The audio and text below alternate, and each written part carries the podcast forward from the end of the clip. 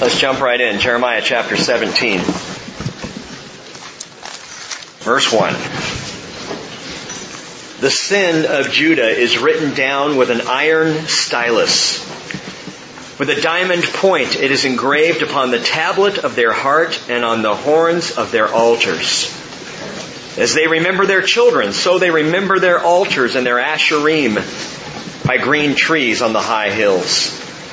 O mountain of mine in the countryside, I will give over your wealth and all your treasures for booty, your high places for sin throughout your borders. And you will, even of yourself, let go of your inheritance that I gave you. And I will make you serve your enemies in the land which you do not know. For you have kindled a fire in my anger which will burn forever. The Lord says, O mountain of mine in the countryside. And He is talking about, affectionately, Jerusalem. O mountain of mine in the countryside. You hear almost a twinge of longing in the heart of the Lord. Psalm forty-eight, verse two, says, beautiful in elevation, the joy of the whole earth is Mount Zion in the far north, the city of the great King. Psalm fifty, verse two, says, out of Zion, the perfection of beauty, God has shone forth. O mountain of mine in the countryside. I love the way that rings. That, there's got to be a song in that. Jerusalem. Jerusalem, a mountain, well, it rises two thousand five hundred fifty feet or so above sea level, depending on what part of the city you're standing in. And it lays down across three ridges and over three valleys. Now, you Bible students know this. The ridges are each called Mount Zion, Mount Moriah, and the Mount of Olives, or Olivet. And those are the three ridges. They're mountains, but they're, as you stand and look at them, even today in the way the city is built up, it's almost hard to see them unless you get in the right place. You can start to see how the ridges go in each direction. The valleys, the Kidron Valley.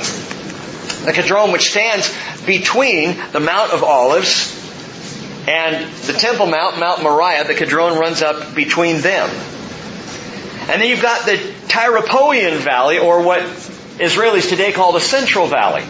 And that runs literally right up the middle of the old city of Jerusalem. It's between Mount Moriah and Mount Zion. And finally, the Hinnom Valley, which curves around Mount Zion from the south and on up to the west. Now, some of you have heard this before, but I want to reiterate it. If you haven't heard this, it's fascinating to me. These three valleys... Three valleys, they all come together in the south, in the same way that my three fingers come together in the south of my hand. Okay? Because south is always down, right? So south, north, right? So three valleys come together, and they look something like holding up three. They form that shape together. They form and they shape the Hebrew letter Shin. Shin is the letter. It is the letter that denotes for the Jewish people Shaddai. And if you see an aerial view of it, it is very clear the Kidron running up one way, the Tyropoean running up the middle, and then coming around the south and up to the west, the Hinnom Valley. And these three valleys, cutting through the ridges, look exactly like the Hebrew letter Shin. Second Chronicles chapter six, verse six says, I have chosen Jerusalem that my name might be there. I have chosen David to be over my people Israel. Psalm one thirty-two, thirteen, for the Lord has chosen Zion. He has desired it for His habitation. I don't fully understand that. Because God is spirit, Jesus said, and those who worship Him must worship in spirit and in truth. And yet He has tagged Jerusalem. He has tagged this location of all the locations on the entire planet. He said, this is the mountain of mine. O mountain of mine. But verse three contrasts the mountain of the Lord with the high places of idolatry. O mountain of mine, I will give over your wealth and all your treasures for booty, your high places for sin throughout your borders. Jerusalem rises, gang, above the Hinnom Valley there, again to the south and to the west. But what also used to rise out of the Hinnom Valley was the smoky fires of sacrifice to idols. Idolatry in the Hinnom Valley. at the foot of God's beautiful mountain, and it spilled over up the mountain and across the ridges and throughout Jerusalem, even to get into the temple itself. Under King Manasseh, the idolatry was so bad, there were idols placed in the temple. An abhorrence to God. Absolutely depraved behavior. By the time Josiah came and cleaned it all out, and then Jeremiah comes on the scene, well, the temple was cleaned out, but there were still those fires down in the Hinnom Valley. They would rise back up immediately after the death of Josiah. We've talked about these things. The people practiced depravity in the very shadow of the mountain that the Lord God says, "O mountain of mine." And so no wonder he begins this passage in verse one saying, "The sin of Judah is written down with an iron stylus. With a diamond point, it is engraved upon the tablet of their heart, on the horns of their," or literally on the horns of your altars. Now the iron stylus and the diamond point, those are easy to understand. They pro, they portray indelible sin. Sin that is so bad, it's literally carved into the flesh of the heart. But notice that he says your sin is also on the horns of your altars. Now what's that all about? Leviticus chapter sixteen, verse seventeen. The Lord gave through Moses the law of atonement, the law for Yom Kippur, the Day of Atonement. And he said as follows, when he goes in, when the priest goes in to make atonement in the holy place, no one shall be in the tent of meeting until he comes out, that he make atonement for himself and for his household and for all the assembly of Israel. This was the big day, right? One day a year, when the high priest would go into the Holy of Holies, and on that day, the sin of all Israel, sins of omission, sins of commission, sins that they knew they committed, sins they didn't, all of their sin for the year was dealt with in that day, at the altar, at the altar of incense, and in the altar outside. But listen to what he says. Then he shall go out to the altar that is before the Lord and make atonement for it, and shall take some of the blood of the bull and of the blood of the goat and put it on the horns of the altar on all sides. So what's supposed to be on the horns of the altars? The blood. The blood that brings forgiveness, or at least covering in those days, a covering for sin. But now the Lord says, your sin is there, dripping off the horns of the altar. What are you saying, Lord? Atonement's not working. You guys have uncovered your covering. The blood of bulls and goats is no match for your atrocious rebellion, God says to Judah. And of course, if we're being honest with ourselves, it never was. The Hebrew writer tells us in Hebrews ten four, it is impossible for the blood of bulls and goats to take away sins. Therefore, when He comes into the world, that is Jesus, when Jesus comes into the world, He says, sacrifice and offering you have not desired, but a body you have prepared for me. In whole burnt offerings and sacrifices for sin, you've taken no pleasure. Then I said, behold, I have come. In the scroll of the book it is written of me to do your will, O God. And what was God's will? That the perfect man die. That His blood would not only atone for, but would completely erase the sins of people who came to Him in faith. So Jesus had a body prepared for Him. He came to die. His blood was applied where my sin should be. Where's that? On the altar of Calvary. God said, I want the blood on the altar. But the people's sin was too big for the blood of animals, and so God says, then I'm going to send my Son, that His blood would be on the altar, a blood that is greater than any sin, and washes all sin away. By the way, note this in verse four. He says something interesting that you might miss if you're just reading through this. I did. And you will even of yourself let go of your inheritance that I gave you. Now, I, I saw that. What caught my eye was letting go of an inheritance. And as I studied this out, I realized there are some translations, perhaps you have one, that says, you will lose your inheritance. And if your Bible says that, please take your pen and cross out lose, because it is a mistranslation. God does not tell Judah, you're going to lose your inheritance. He says, you're going to let go of it. The Hebrew word is shamat. And shamat literally, and I'm going to give you, by the way, there's so many really cool Hebrew words in tonight's study. Jot them down. Some that are just fun, some that are, they're fascinating. I noticed that today. I was like, wow, there's so many. Shamat. means to release or to let drop. As if the Lord's saying, Judah, you have your inheritance in your hand, but instead you're raising your hands to idols and your your inheritance has dropped to the ground. You've let go of it. Truly, you even of yourself will let go of your inheritance. So that's an accurate translation. Letting go, not losing, because you see, God holds on to that inheritance as, as though He keeps it in trust. Holds it in trust until the people would come back to Him in faith. He's still holding it in trust, the inheritance of Israel. But going a little further, I found something else that was interesting. This word shamat, it's the verb. It's in the verb form of the Hebrew word. And its root form is the noun Shabbat, which doesn't even sound like shamat, except it starts with the, the shin, or the sheen, the S H sound. Shabbat means seventh. Seventh. As in the number seven. Seventh. Well, what does that have to do with releasing or letting something drop? Seventh. For four hundred ninety years, there was a law of release that was completely ignored by Israel.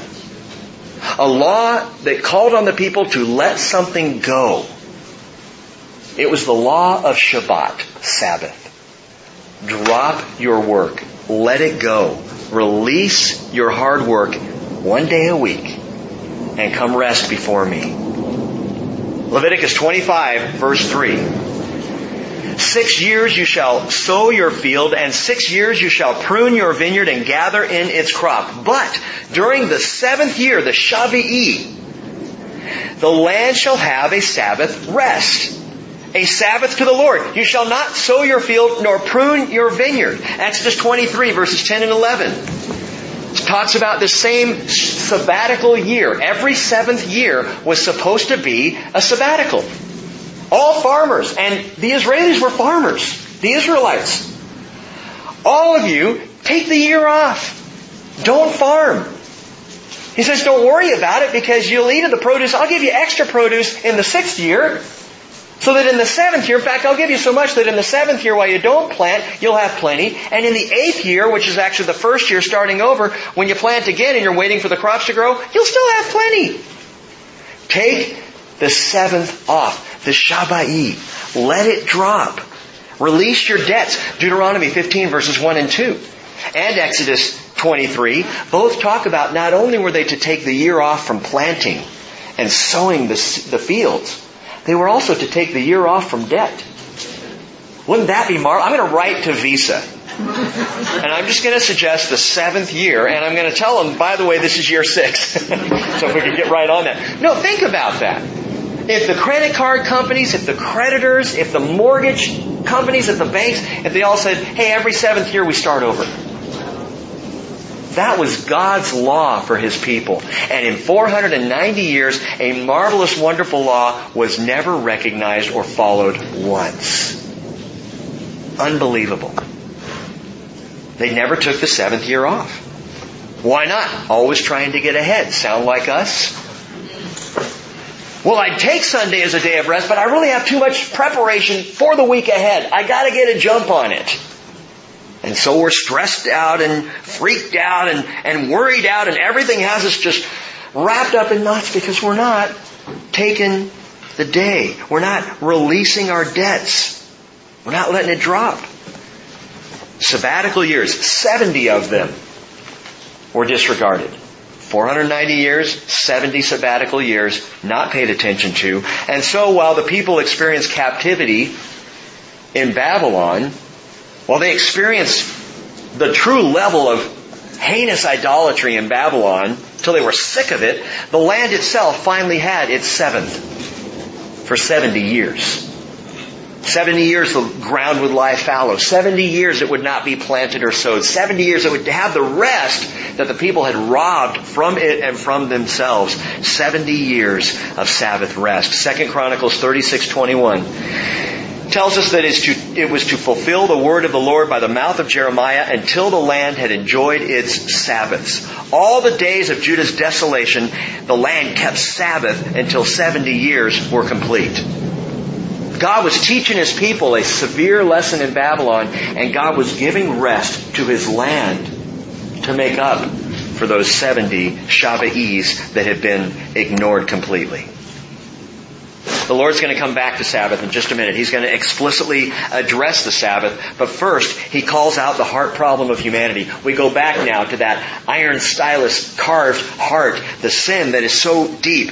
Thus says the Lord, verse five, "Cursed is the man who trusts in mankind and makes flesh his strength, and whose heart turns away from the Lord." Lance Armstrong is an atheist. He is an avowed, self-proclaimed atheist. And all of his trust was in the flesh. All of his trust in the strength of man. Where there is no God, where there is no eternity, of course, of course you shoot up with steroids. Why wouldn't you? If this is it, if this life is your only go-around, of course you do that. Why? What? You know, it's amazing to me that the world pretends to have standards. They're not based on anything. The sin of trusting in flesh. Verse six. "For he will be like a bush in the desert, and will not see when prosperity comes, but will live in stony wastes in the wilderness, a land of salt without inhabitant. Blessed is the man who trusts, who trusts in the Lord, and whose trust is the Lord." And this may sound familiar for those of you who recall Psalm one. "He will be like a tree planted by the water, that extends its root by a stream, and will not fear when the heat comes, but its leaves will be green, and it will not be anxious in a year of drought, nor cease to yield fruit. The heart is more deceitful than all else, and is desperately sick. Who can understand it? I, the Lord, search the heart.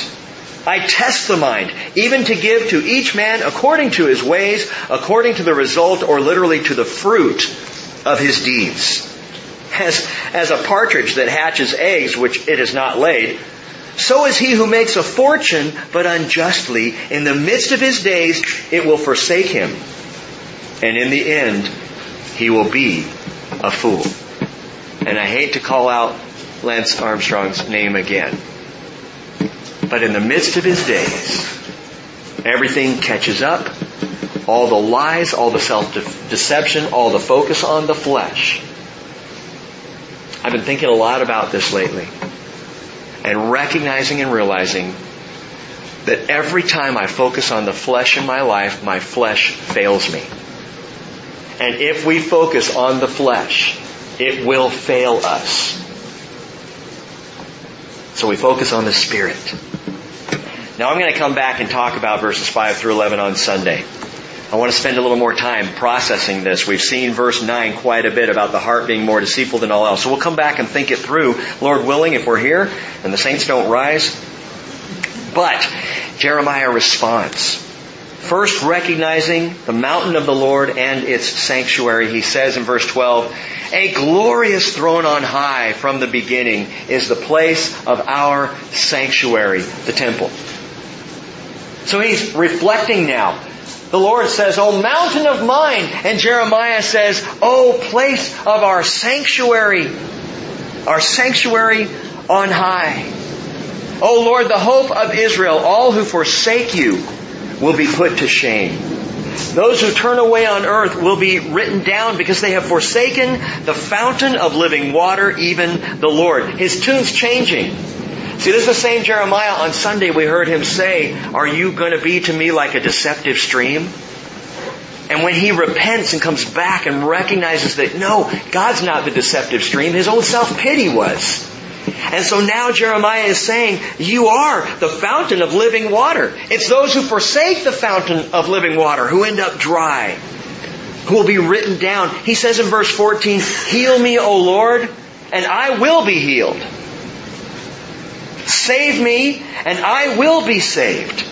For you are my praise." And I love the way he writes that back. I think that's a whole sermon right there. Heal me, and I'll be healed. How often do we say, heal me, Lord? Boy, I hope I'm healed.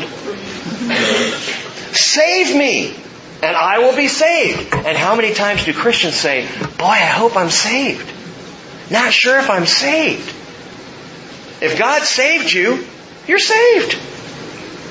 If you've received His salvation, you're saved. If He says He's going to heal you, trust Him to heal you. And then He says, and I love this, for you are my praise. Is the Lord your praise? I'm not asking, do you praise the Lord? I'm asking, is the Lord your praise? Is the Lord Jesus in your life, is He your highest honor? You know, is, is Christ in you your hope of glory? It's interesting. Brian read that earlier. A day is coming when, as Isaiah prophesied, Isaiah sixty verse nineteen, no longer will you have the sun for light by day, nor for brightness will the moon give you light, but you will have the Lord for an everlasting light and your God for your glory. I never thought about it like that. God as my glory. My honor is Jesus in me. My praise is not anything I've done or who I am. My praise is the Lord. That's marvelous. Good word, Jeremiah. In verse fifteen, he goes on, he says, look, they keep saying to me, where is the word of the Lord? Let it come now. Okay, they're mocking. They're saying, Jeremiah, you keep telling us stuff's going to happen and nothing's happening. Mockers have come with their mocking, saying, when's this going to happen? Everything's just continuing on, as it always has. Where's the word of the Lord? Let it come now, they say, scorning him, mocking him. Verse sixteen, but as for me, I have not hurried away from being a shepherd after you, nor have I longed for the woeful day. You yourself know, he's speaking to the Lord, that the utterance of my lips was in your presence. Do not be a terror to me. You are my refuge in the day of disaster. And so Jeremiah says, let those who persecute me be put to shame. But as for me, let me not be put to shame. Let them be dismayed, but let me not be dismayed. Bring on them a day of disaster and crush them with twofold destruction. And again I say, right on, Jeremiah. You ever pray prayers like that? David did. Lord, crush the teeth of my enemies. I always like that one. Crush their teeth. Bring it on their own head, Lord. Take them down, Father. And it sounds vengeful, and yet I believe that Jeremiah's attitude is spot on. And the way he's praying is a right way to pray. Notice in verse sixteen, he says, I have not longed for the woeful day. That is the day of destruction of Jerusalem. I have not longed for that. But in verse eighteen, he says, bring on them the day of disaster. Is this a contradiction? I don't want the woeful day. Bring the woeful day. No, it's not a contradiction. The woeful day, the day of disaster, are the coming fall of Jerusalem, which Jeremiah had been prophesying about. And he doesn't want the woeful day to come on his people. But for the mockers, the scoffers, the scornful, well, that's another thing. And Jeremiah, you may disagree with me, but Jeremiah, I believe, rightly calls out those who would reject, who would rebel against, who would scoff against the Lord, who are not going to repent, but will only fight back against the Lord. Bring the disaster on them, Lord. What's he praying? Fulfill your word. Do as you said you would do. I want to think about for a moment our attitude regarding the woeful day to come. Because there is a day coming worse than the fall of Jerusalem in five eighty-six, worse than the fall of Jerusalem in seventy. And I'll tell you something later that'll shake you as to how bad it was. There is a day of disaster, a woeful day worse than the Nazi Holocaust. A day that is coming. And some people criticize pre-tribulation rapture believers. I are one. as those who look forward to the tribulation with kind of a sick, twisted, self-righteous mentality. You know? Tribulation's coming and it's going to get the world. You know? We'll be safe. And there are those who that really bothers. May it never be that we look forward to the tribulation, knowing what it means. Now, I do look forward to the rapture with great expectation. I look forward to the rapture of the church. It brings me incredible comfort to know a day is coming when I'm going to be out of here. I'm just going to go. And all the troubles and all the worries and all the stressors and all the wrath that is to come is not for me. Well, how do you know that? Because He has not destined me for wrath, but for salvation in Christ Jesus, First Thessalonians five nine. And so I look forward to the rapture. However, I look to the coming tribulation as something that prods my evangelistic boots to get moving. I think about the coming wrath that is going to be poured out on the world, and I think, I have got to tell more people about Jesus. There is no time to waste. We've got to hit the ground running. We've got to get the message out. We don't have all the time in the world. And that's what the tribulation does to my heart. The rapture brings me great joy. The tribulation brings me great tension to be busy with the message of the gospel. However, what do you do with the mockers? What do you do with the Bill Maher's of the world, the Ted Turners? I went through, I was going to give you a whole list, it, it, it just was too depressing. But I went through and I found famous atheists in the world today, among celebrities and stars and those who claim the attention of our culture and our people. And it was just saddening to see those who are outspoken atheists, those who come right up and, and mock Jesus and mock the church and mock all things holy. What do you do with them? Let me give you two suggestions. Suggestion number one, don't get drawn into diversionary battles. Don't get drawn into fruitless arguments. Don't get pulled out into useless controversy. Don't go there. Jesus said in Matthew seven six, do not give what is holy to dogs. Don't throw your pearls before swine, or they will trample them under their feet and turn and tear you to pieces. And I'm not trying to be rude and say these people are dogs and swine. Hey, they're lost. But when a heart is so hard and so seared that it would mock God, that it has chosen, or the person has chosen, to set themselves against, to be opposed to all things Jesus. Don't get caught up in those deva- in those battles. The arguments of naysayers are about distraction. Satan uses those naysayers to distract believers from our due course, which is to bring the gospel to ears that will hear. And sometimes, and perhaps you've done it, I know I have in my life, I get so wrapped up in debating because I want to win. And you know we've said before, we're not here to win debates, we're here to win souls. Right? Don't get lured into diversionary battles, skirmishes that just divert you from the cause of the gospel. Okay, so don't get drawn into those battles, but what else do we do? What do we do about the mockers and the scoffers? Here's the second suggestion. Let them have their day. Just let them mock.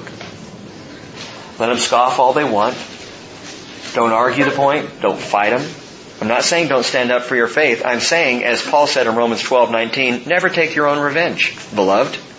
But leave room for the wrath of God, for it is written, vengeance is mine. I will repay, says the Lord.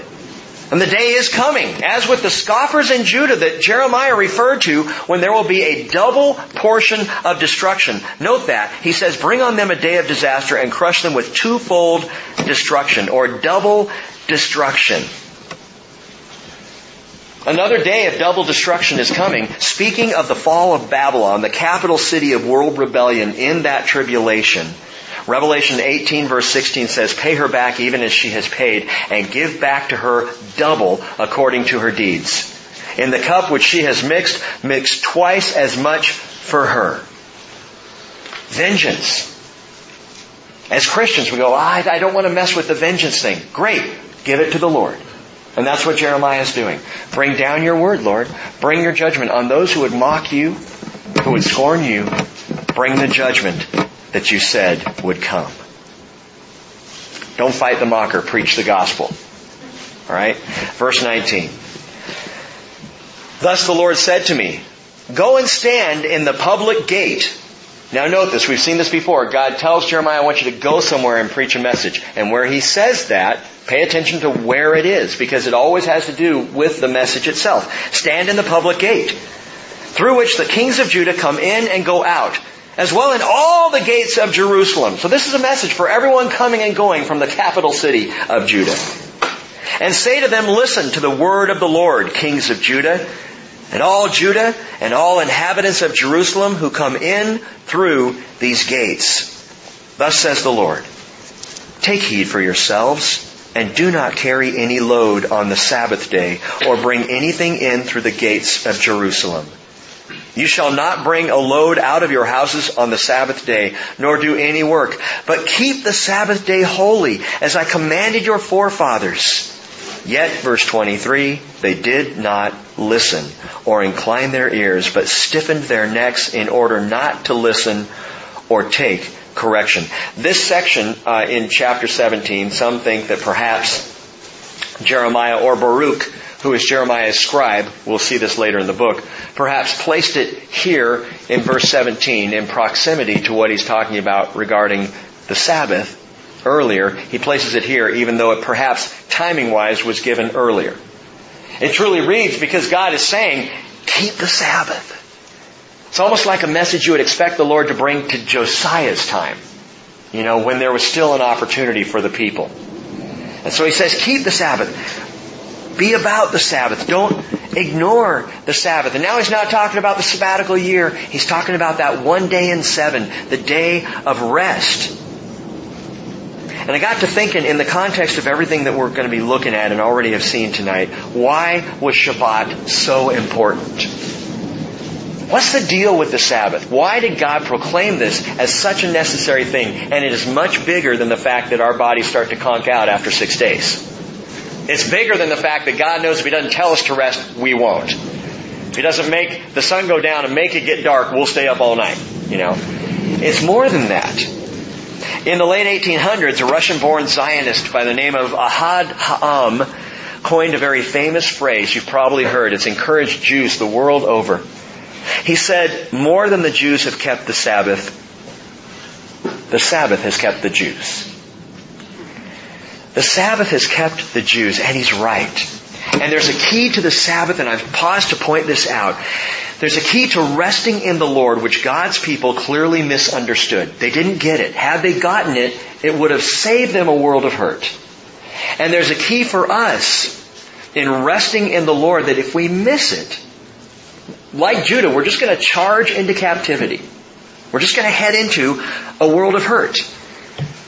We need to understand the Sabbath did a couple of things. It did many things I'm going to point out too. It testified to God as their source. The Sabbath testified to God as their source. As we already saw, the sabbatical year was a way of proving to the people of Israel that if they truly would rest every seventh year, God would provide. They would have food throughout that year and throughout the next. And then they could plant and be ready the year after that to start receiving the work of their hands and their labor. But it would be proof to the people, if you pause and take that year off, and I bring my provision, you'll turn around and say, praise the Lord, He did it. He said He would, and He did. God set up in the sabbatical year a way for Him to tangibly show His people that He's the one providing, not their hard labor. Same with the Sabbath day itself. Don't spend the day working, hauling in your heavy loads, taking out your heavy loads. Take the day off. I promise you, you'll prosper. I promise you, you will be better for it. The Sabbath testified to God as their source. Look at verse twenty-four. He says, it will come about if you listen attentively to me, declares the Lord, to bring no load in through the gates of this city on the Sabbath day, but to keep the Sabbath day holy by doing no work on it. Then there will come in through the gates of this city kings and princes sitting on the throne of David, riding in chariots and on horses, they and their princes, the men of Judah and the inhabitants of Jerusalem. In other words, peace. Keep the Sabbath and there will be peace. The kings, the princes of Judah, they'll ride in and out. They're not. Why would they ride in and out of the city? Because they're not off fighting wars. They're home. And they're here. And the princes will have Jerusalem just as their home. There will be peace. He also says, and this city will be inhabited forever. Permanence. God as their source would provide peace and permanence if they would just keep the Sabbath day. And then he goes on and says, and they will come in from the cities of Judah and from the environs of Jerusalem, from the land of Benjamin, and from the lowland, from the hill country, and from the Negev. And they will bring their burnt offerings and sacrifices and grain offerings and incense, bringing sacrifices of thanksgiving to the house of the Lord. Again, the thanks, thank offering, remember, was voluntary. They're going to bring all this stuff in for sacrifices and offerings. Why? Because in addition to having peace and having permanence, there will be prosperity. I'm going to so bless you that all you're going to be able to do is turn around and thank me. And you're going to want to thank me, so you're going to be bringing all your thank offerings into the city. Peace. Permanence, prosperity, if they would recognize the Sabbath and know that all things come by the hand of God. God is the source.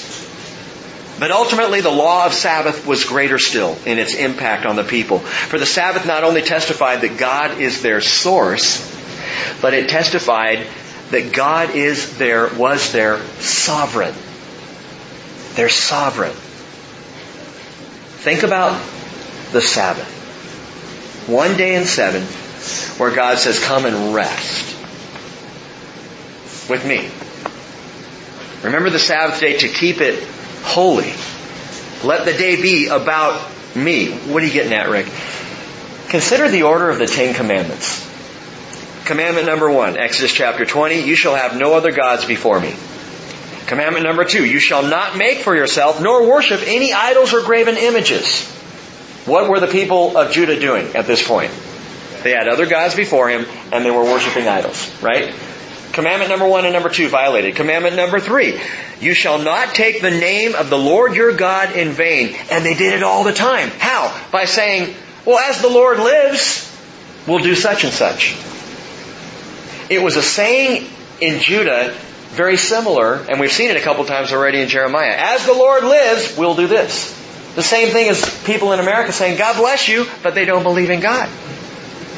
We think taking the Lord's name in vain is when someone curses using God's name in it. We take the name of the Lord in vain whenever we say, God bless you, and we have no intent of God on our minds or on our hearts.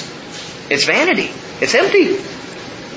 So they're doing all three, and then commandment number four, remember the Sabbath day. To keep it holy. Why? What does the Sabbath day do? It keeps the name of the Lord primary. It keeps the idols away. It keeps the Lord as God before them. It, it does what is required of them in the first three commandments. If you'll keep the Sabbath day, if you'll spend a day in seven just on me, resting in me, thinking about me, it's going to be really hard to violate the other three. But if you ignore the Sabbath, if you ignore your rest, if you ignore that I'm your source and I'm your sovereign, what's going to happen? You're going to take the name of the Lord in vain. That's usually where it starts. You're going to kind of empty out your faith, and then you're going to start placing other gods before me. Next thing you know, you're going to be involved in idol worship. Had the people kept the Sabbath, and had they kept the sabbatical year every seventh, and even the Jubilee every fiftieth, the rest would have taken care of itself. The rest would have taken care of itself. Do you see the simple principle here of just resting in the Lord? If we will commit ourselves to giving a day in seven, and to rest before the Lord, and I'm not talking about taking Sabbath as a religious exercise. See, that would happen with the Pharisees. Under the Pharisaical leadership in Jesus' day, the Sabbath became very difficult work. Trying to keep the Sabbath, there were so many laws and requirements. I'm talking about times that we literally devote to simply resting in the Lord, like what you're doing right now. What you do when you wander in the barn every Wednesday night. You are resting. You have said, this evening I will rest before the Lord. I'm going to rest in worship. I'm going to rest in prayer. I'm going to rest in fellowship with my brothers and sisters. I'm going to rest in the Word of God. You are in Shabbat right now. Hebrews four nine says, there remains a Sabbath rest for the people of God, that is Israel. There's still a Sabbath they haven't claimed yet. For the one who has entered his rest, God's rest, has himself also rested from his works, as God did from his. Therefore, let us be diligent to enter that rest, so that no one will fall through following the same example of disobedience. Now, the early church caught on to this very quickly, and they shifted the Shabbat, Saturday day of rest, they shifted to Sunday. Oh, I, I know there are theologians and there are those who reject that, and there are Sabbath-only people, and, you know, Seventh-day Adventist says it has to be Saturday, and, you know, that, that gets real religious. The early church chose Sunday, the day of the Lord's resurrection. They would call it the Lord's Day. They met together, we know, on the first day of the week. We know Acts two forty-two tells us they broke bread, they prayed, they fellowshiped, and they listened to teaching. They devoted themselves to the apostles' teaching.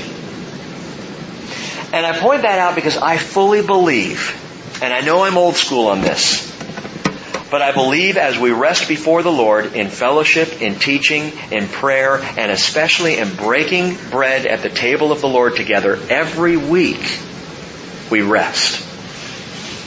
We rest. Faithfulness in resting before the Lord is about keeping God primary. It changes my heart.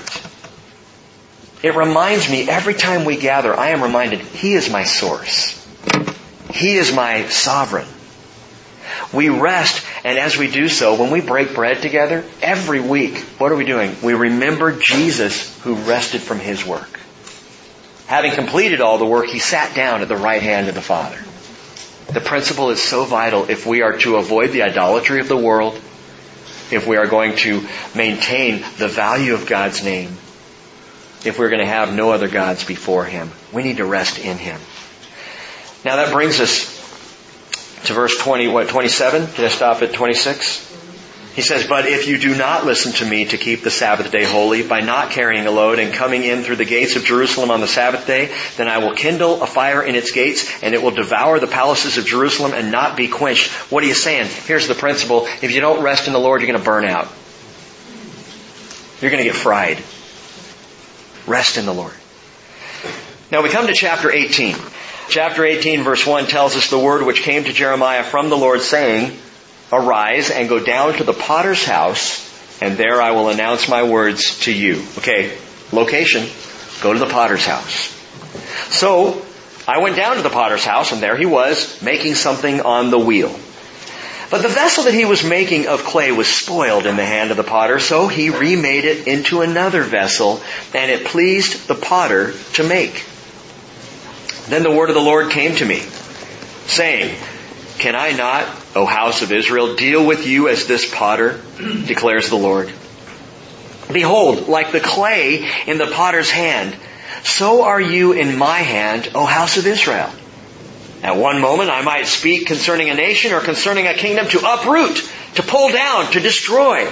If that nation against which I have spoken turns from its evil, I will relent concerning the calamity I planned to bring on it. Or at another moment, I might speak concerning a nation or concerning a kingdom to build up or to plant it. If it does evil in my sight by not obeying my voice, then I will think better of the good with which I have promised to bless it. So now, speak to the men of Judah and against the inhabitants of Jerusalem, saying, thus says the Lord, behold, I am fashioning calamity against you, and devising a plan against you. Oh, turn back, each of you, from his evil way, and reform your ways and your deeds. And all this at the potter's house. The potter's house. The potter's house is one of the most recognizable pictures in Jeremiah. This chapter, a very recognizable story from Jeremiah. And the potter is a very recognizable portrait in all of Scripture. Job was the first one to recognize it. Job chapter ten verse nine. He said, remember now that you have made me as clay And would you turn me into dust again? I'm clay in your hands, Job says. Elihu in the book of Job, chapter thirty-three, verse six, says, behold, I belong to God like you. I too have been formed out of the clay. Isaiah comes along in chapter twenty-nine, verse sixteen and says, you turn things around. Shall the potter be considered as equal with the clay? That what is made would say to its maker, he did not make me. Or what is formed would say to him who formed it, he has no understanding. The Lord says in Isaiah forty-five, verse nine, woe to the one who quarrels with his maker, an earthenware vessel among the vessels of earth. Will the clay say to the potter, what are you doing? Or the thing you are making say, he has no hands. Isaiah sixty-four, verse eight, but now, O Lord, you are our Father, we are the clay. You are our potter, and all of us are the work of your hand. Skip ahead to the New Testament, and Paul says in Romans nine twenty, who are you, O man, who answers back to God? The thing molded will not say to the molder, why did you make me like this, will it? Or does not the potter have the right over the clay to make from the same lump one vessel for honorable use and another for common use? And then ultimately in Revelation chapter two, verse twenty-six, Jesus quotes from Psalm two, verse nine, saying, he who overcomes and who keeps my deeds until the end, to him I will give authority over the nations. He shall rule them with a rod of iron, as the vessels of the potter are broken to pieces, as I also have received authority from my Father. God's sovereignty. God's sovereignty. And He is sovereign. Rick, do you believe in the sovereignty of God, or do you believe in the free will of man? Yes. God is sovereign. He is the potter. I am in the clay. He can do whatever He wants. He has all authority, all right, all power to do whatever He wants, to work and to shape the clay into a vessel of His choosing. And by the way, contentment in our life comes from recognizing that He is the potter and I'm the clay. And I will not be like Les. And I'm not going to function like Shelley. I'm not going to react or respond like Jimmy. I'm different. I'm this vessel. And the potter has molded me this way. And I, I am to be content in that. Because he's the potter. He made up the decision, not me. Be content in who you are, that God formed you the way He did. But listen, though God is sovereign, the clay has a choice. And it's even obvious in chapter eighteen that the clay has a choice. If the clay turns from evil, if the thing formed by the potter turns from evil, compassion will come. God will relent from judgment. If the clay continues in evil, calamity will come. God will not relent, but He will judge. And so we have this marvelous dynamic, and it runs throughout Scripture. God is absolutely sovereign, but He gives, remarkably, He gives the clay the choice. The choice to respond to His sovereignty or not, to accept or reject it. It was true for the kingdom of Judah in Jeremiah's day. It is true for the nations of the world today. If we turn to the Lord, He will relent, and there will be compassion and grace. If we turn from the Lord, be assured judgment is coming. Verse twelve. But they will say, it's hopeless, for we are going to follow our own plans, and each of us will act according to the stubbornness of his evil heart. And it reminds me that just because God offers a choice doesn't mean the choice will be accepted. I'm sure you've probably talked to people who reject the choice that God offers. They say things like, what kind of choice is that? God says, believe in me and be saved, or believe not and be condemned. What kind of a choice is that? Hey, it's a choice. It is a choice. He didn't even have to give you that. But people say, no, no, no, I can't accept that. I can't accept that there's only one way to the Father. There's a way. I can't accept that Jesus died for me, and if I don't believe in Him... But you can! That's the beauty of it. You don't have to, but you can. You can choose Him and be saved. Jeremiah seventeen five, thus says the Lord, cursed is the man who trusts in mankind and makes flesh his strength, and whose heart turns away from the Lord. And that's the beauty of being the clay. Though we are molded by the Father, we can either turn, turn to the Lord or away from the Lord. It is completely our choice. And note this, and it's hard words, but when a person is cursed, it is by their own choice. It truly is. Verse thirteen. Therefore, thus says the Lord, ask now among the nations, who ever heard the like of this? The Virgin of Israel has done a most appalling thing. Appalling. The word is sha'arura. Sha'arura means shocking, defiling, unclean. It parallels, it kind of, it's a word picture here where he says the Virgin of Israel has done this shocking thing. God's saying, my virgin daughter has made herself unclean. And it's that whole implication of them chasing after the, the idols and, the, and prostituting themselves with idolatry. The Virgin of Israel has done this appalling thing. She shocked her betrothed. And then the Lord gives an interesting example. He says, does the snow of Lebanon forsake the rock of the open country? Or is the cold water flowing from a foreign land ever snatched away? What's he saying here? He's saying there is a dependability seasonally, in season and out of season. There is a dependability of the snow and the fresh water that flows out of Lebanon. Lebanon. Lebanon has perpetual snow cover. Unlike even northern Israel, which receives the water, the headwaters of the Jordan flow out in one source, out of Lebanon. But those headwaters come from the snow that is constant in Lebanon. There's always snow in Lebanon, just like there's always snow on Mount Hermon in Israel in the north. And Lebanon itself means white mountain. That's what Lebanon means, white mountain, indicating the snow that is perpetual, that is always there. And what the Lord's saying is, listen, if nature doesn't change its course, if created nature is consistent and you can count on it to do these things, how in the world have my own people changed course? Not even nature's done that. My people have forgotten me, verse fifteen. They burn incense to worthless gods, and they have stumbled from their ways, from the ancient paths, to walk in bypaths, not on a highway, to make their land a desolation, an object of perpetual hissing, sarikah in the Hebrew, sarikah. Perpetual hissing, it, it means amazed whistling. It's like someone sings something just going, you know, it's that kind of a sound he's pointing out. Everyone who passes by it will be astonished and shake his head. Like an east wind, I will scatter them before the enemy. I will show them my back and not my face in the day of their calamity. But note why. It's there in verse fifteen, from the ancient paths. They have stumbled from the ancient paths. Remember Jeremiah referencing this earlier? Chapter six, verse sixteen.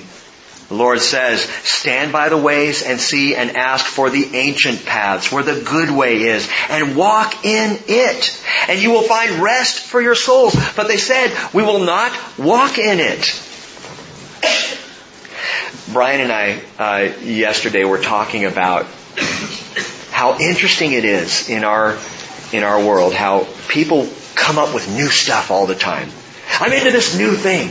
I'm doing this thing. This is brand new. This is new. This is great. This is the newest, latest, greatest. And if you walk this earth very long, you know the newest, latest, greatest just gets old really fast. And the Lord says, walk the ancient paths. Now, you know, Brian is planning on planting a church. We're going to send him. And I'm so excited about that. And I do remind you all, keep praying about that, because God may be calling you to go with him. And we want to send a team. Not just Brian and Irene, good luck, have fun. You know, no, we want to be a part of this. But Brian said something, and I just love the way he said this. He goes, you know, Rick, I'm not doing a new thing. I'm doing a very old thing. I'm just walking the same path that our forefathers have been walking for two thousand years. And he reminded me, I thought, you know, when we started the bridge, it was not a new thing.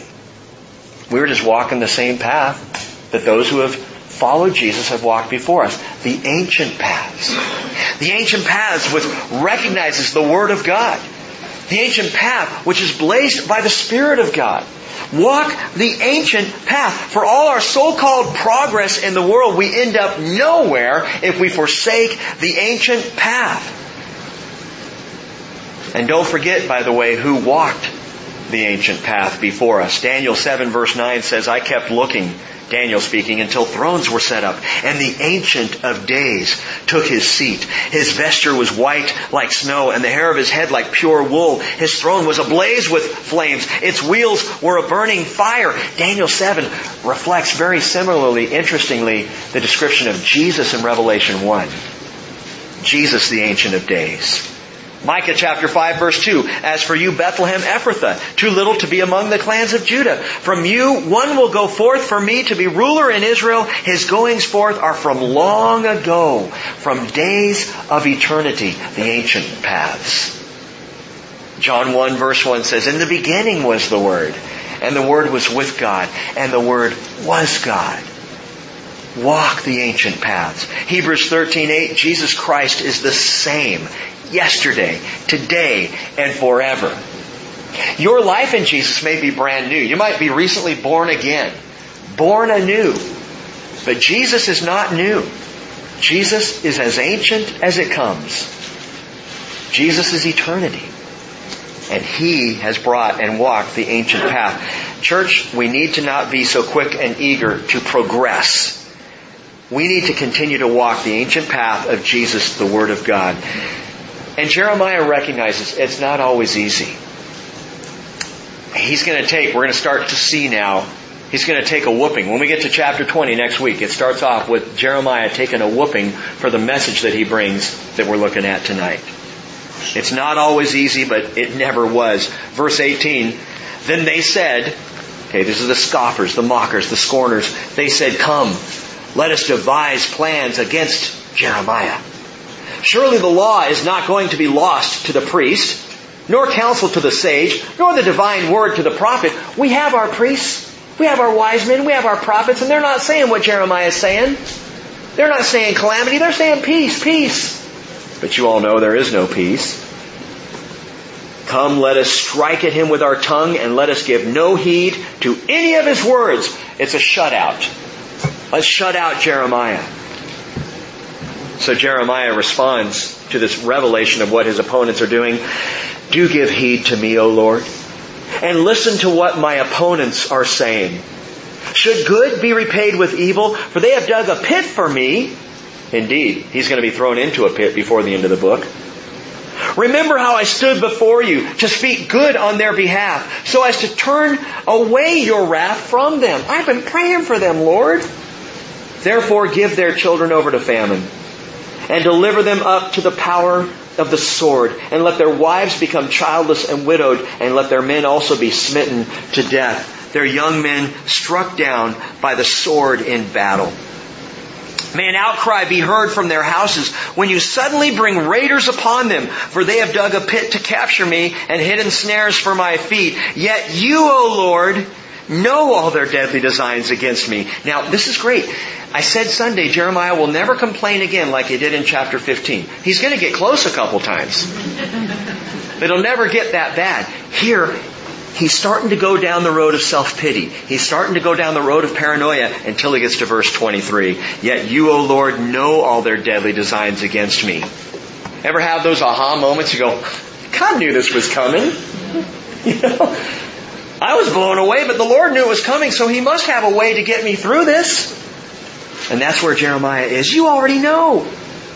Do not forgive their iniquity or blot out their sin from your sight, but may they be overthrown before you. Deal with them in the time of your anger. And once again, we hear the pathos of Jeremiah's prophetic plight. He says, I pleaded while they plotted. I interceded while they incited. It's not fair, Lord. But at least Jeremiah is praying in the right direction. At least he's taking it to the Lord and he's saying, Lord, deal with them. And remember, remember that God will. Vengeance is mine. I will repay. Chapter nineteen, verse one. Thus says the Lord, Go and buy a potter's earthenware jar and take some of the elders of the people and some of the senior priests. And then go out to the valley of Ben-Hinnom, which is by the entrance of the potsherd gate, and proclaim there the words that I tell you. The word here is a great Hebrew word worth remembering. The word for earthenware jar is bakbuk. Bakbuk. It's, it's onomatopoetic. Bakbuk. It, it's, it's a jar, literally a jar that, that is large in the bottom but then comes up to a narrower place at the top. So when you pour it out, what does it sound like? Bakbuk, bakbuk, bakbuk. We have a gurgle pot at home. It's a fish. Looks like a big fish. Some of you know what the gurgle pots I'm talking about. And I love it. When you pour the water out of it, it goes, gagoom, gagoom, gagoom. It gurgles. So we have the word gurgle. The Hebrews have bakbuk. I love it. So go buy a bakbuk and go out to the valley of Ben-Hinnom. Verse three. And say, hear the word of the Lord, O kings of Judah, inhabitants of Jerusalem.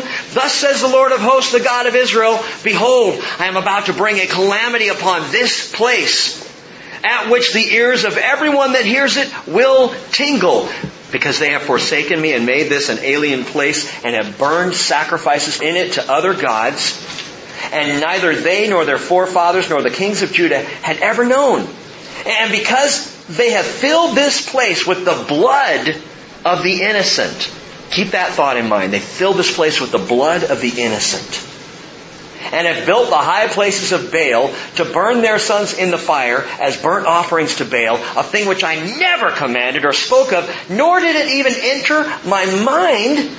Therefore, behold, days are coming, declares the Lord, when this place will no longer be called Tophet, or the valley of Ben-Hinnom, but rather the valley of slaughter.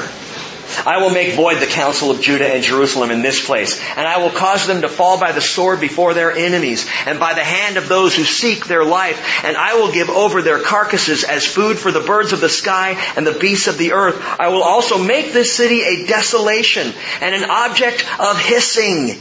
Everyone who passes by it will be astonished and hiss, because of all its disasters.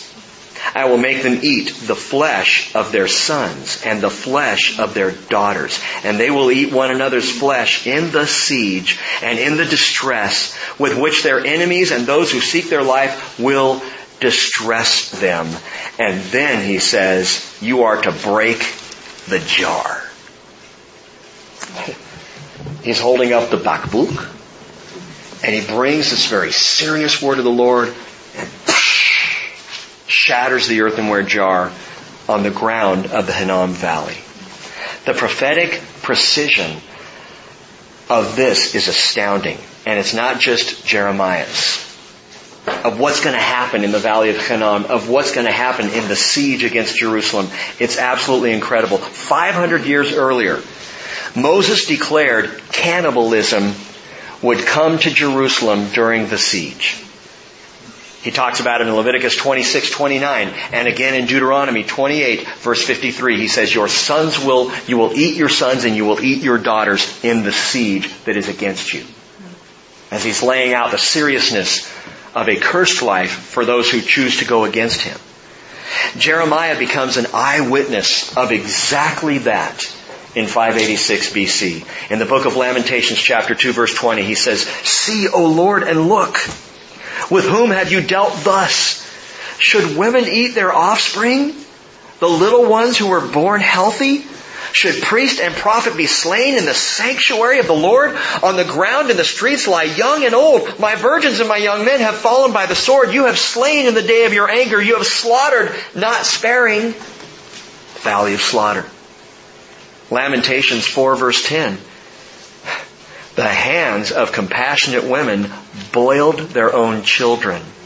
They became food for them because of the destruction of the daughter of my people. And it happened in five eighty-six B C. And it happened again in seventy A D.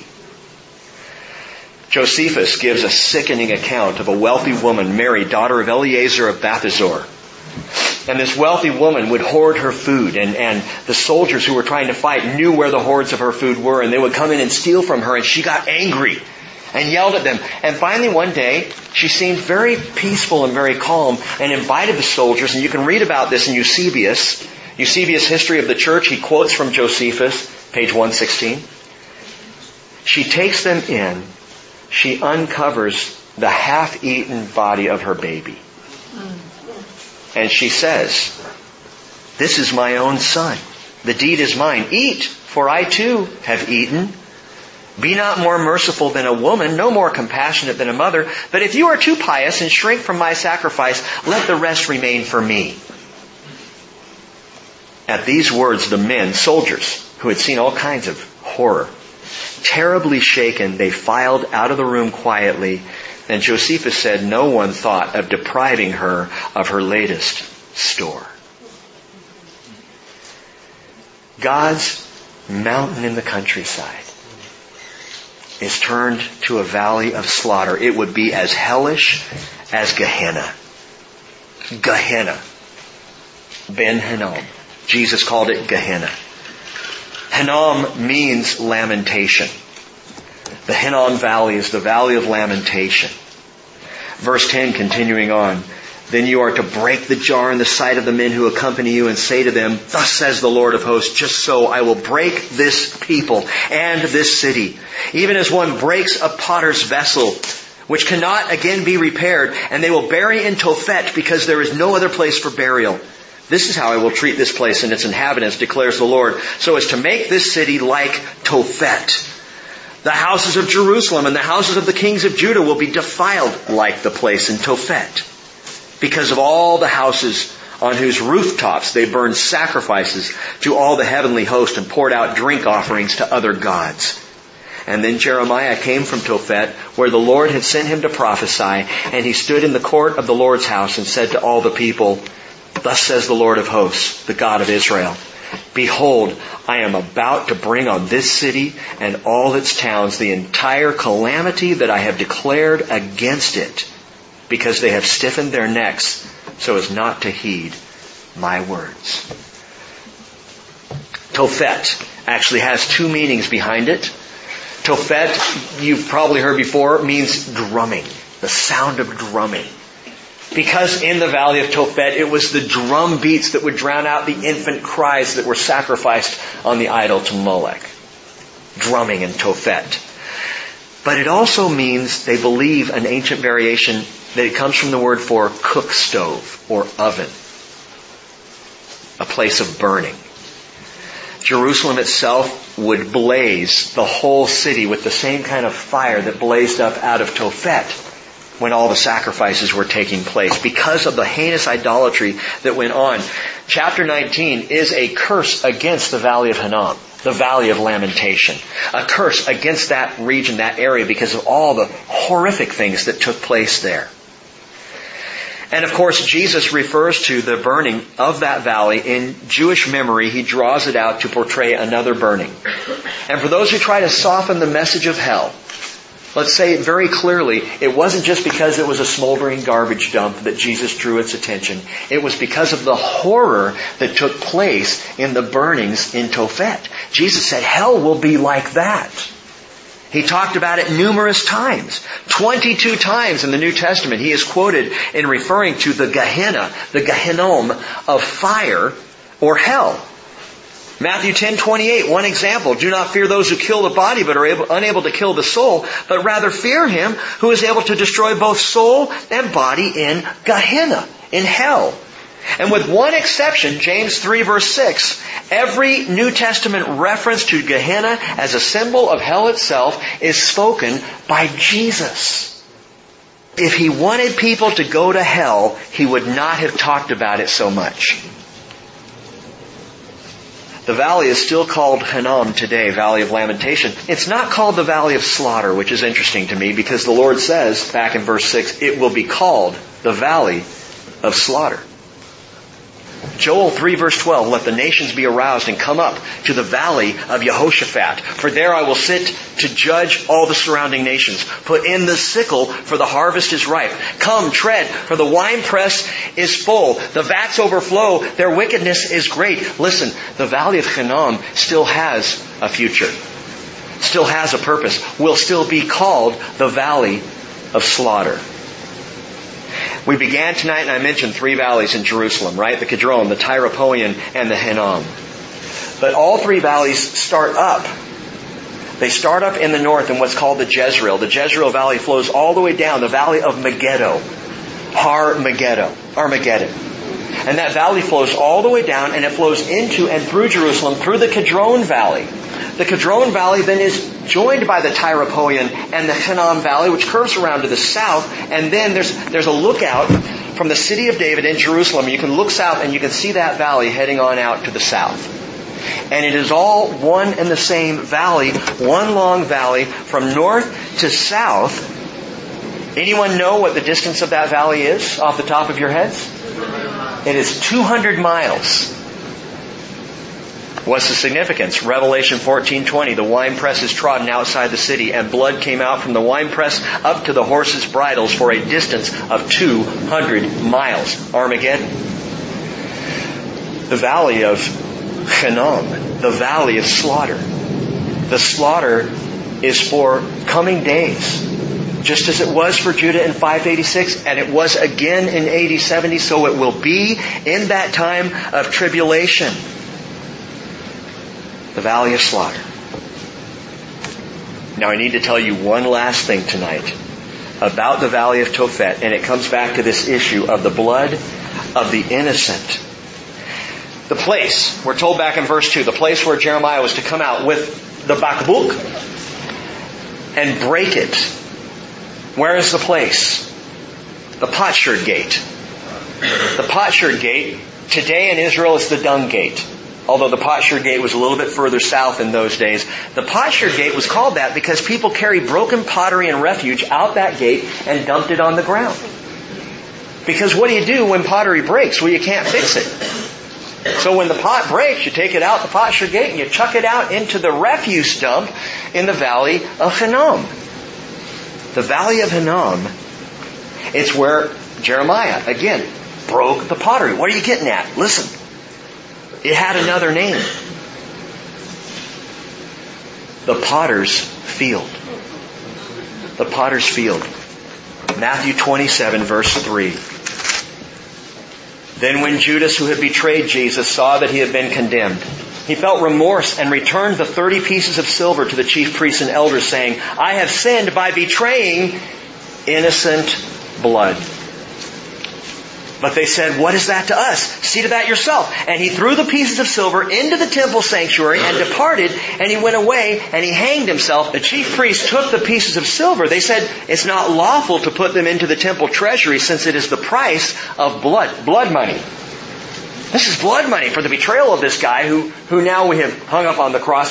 And they conferred together, and with the money bought the potter's field as a burial place for strangers. For that reason, the, that field, for this reason, has been called the Field of Blood, Akeldama in the Greek, to this day.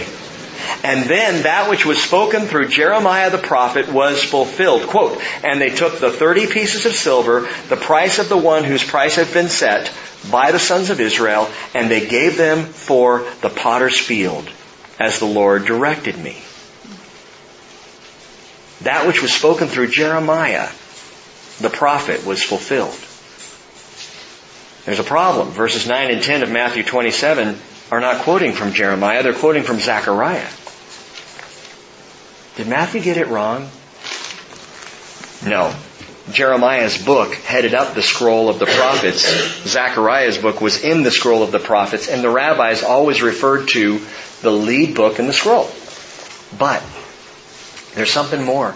I do believe the prophecy of Jeremiah is fulfilled, was fulfilled in the potter's field. How is Jeremiah's prophecy fulfilled in all this? That field became the field of blood. The blood money of Jesus, the innocent, bought that field. There are fragmented lives. There are broken people in this world. There are shattered shards of shame. But the pure and precious blood of Jesus purchased us. He purchased us Out of our worthlessness, we're like broken pots who are irreparable. And Jesus purchased us out of that with His own blood, the precious from the worthless. First Corinthians six twenty, you have been bought with a price, therefore glorify God in your body.